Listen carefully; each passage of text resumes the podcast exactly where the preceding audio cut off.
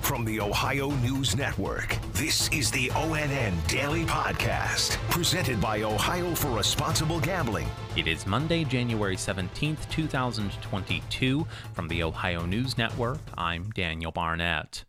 Significant snow fell overnight, especially in the eastern half of the state and across southern Ohio, and breezy conditions are causing blowing and drifting. Matt Bruning, press secretary for the Ohio Department of Transportation, says ODOT is short of drivers, so they're working 12 hour shifts. It may take some time to get it done, but we're not going to stop until uh, everything is safe and passable and, and we feel like the job has been completed.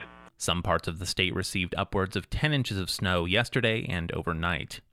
Many local school districts around the state were closed Friday as illness left buildings short staffed. ONN Steve Vaughn reports. The Hamilton City School District has so many staffers calling in sick. They're going back to remote learning after the Martin Luther King Jr. holiday. We'll continue to make difficult decisions, and these are unprecedented times. Superintendent Michael Holbrook. Students are scheduled to return to the classroom Monday, January 24th. Steve Vaughn, ONN. Authorities say a boat carrying four people on a duck hunting trip capsized on a central Ohio lake over the weekend, leaving one person dead and another injured. Eric Brown has more. The Ohio Department of Natural Resources said first responders were dispatched around 5:45 Saturday morning after the boat started taking on water on the west side of Alum Creek State Park. Officials said two people were taken to the hospital and one was later pronounced dead. The victim's name has not been released. Eric Brown, ONN News. Officials are investigating after a 30 year old inmate died at the Cuyahoga County Jail on Saturday. Dave James has more. According to reports, emergency care was provided to Adam Weekly of Cleveland after he was found unresponsive early Saturday evening. He was taken to a hospital where he was pronounced dead. Weekly was booked into the jail three days earlier and was set to face multiple charges in common pleas court, including aggravated burglary.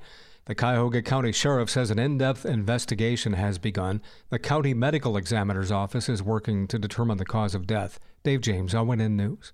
The city of Columbus held its 37th annual Dr. Martin Luther King Jr. birthday breakfast this morning. It was held virtually for the second straight year. More from Tracy Townsend. The keynote speaker, Ohio State University President Kristina Johnson, who focused on how a college degree and access to earning one is critical. I want all of our graduates to be free to say yes to every great opportunity that comes their way. So we are going to give every undergraduate the opportunity to graduate debt free through an initiative, the Scarlet and Gray Advantage. The breakfast is the largest event of its kind in the U.S. to honor Dr. King. I'm Tracy Townsend.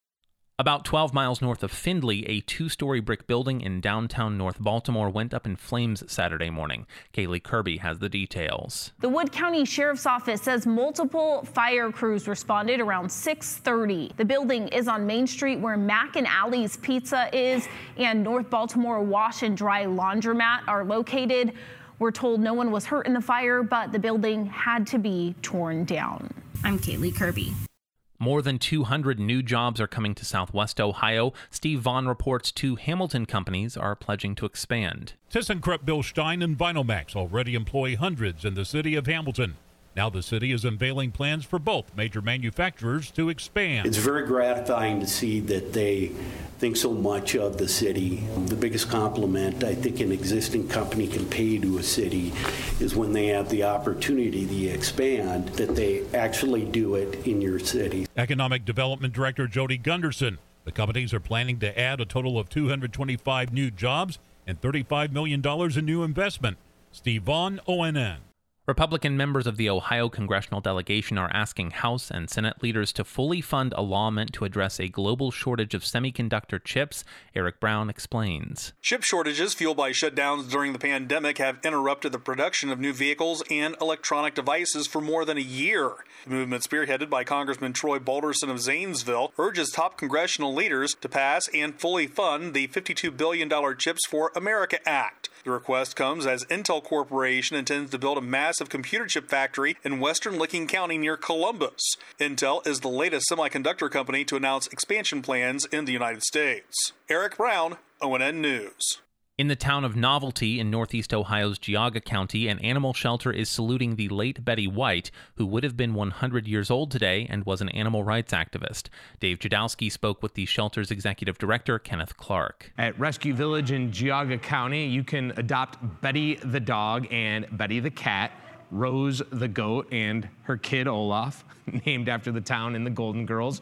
The shelter hopes this encourages more people to adopt. People like Betty White are so important to places like Rescue Village because they draw an incredible amount of attention to our everyday work to rescue and adopt out animals that are in need. I'm Dave Chudowski.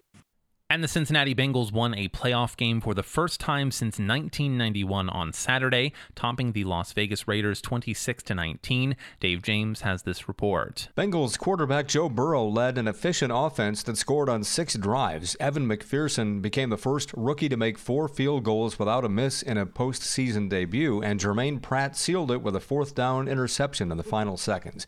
It was a victory three decades in the making for the Bengals, who went from worst to first in the AFC North this season with a generally young roster, ending that embarrassingly long postseason drought that included eight consecutive defeats. Dave James, ONN News.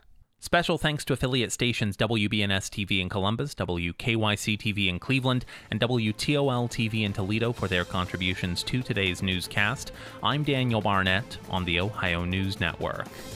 This has been the ONN Daily Podcast, a production of Radio Ohio Incorporated on the Ohio News Network.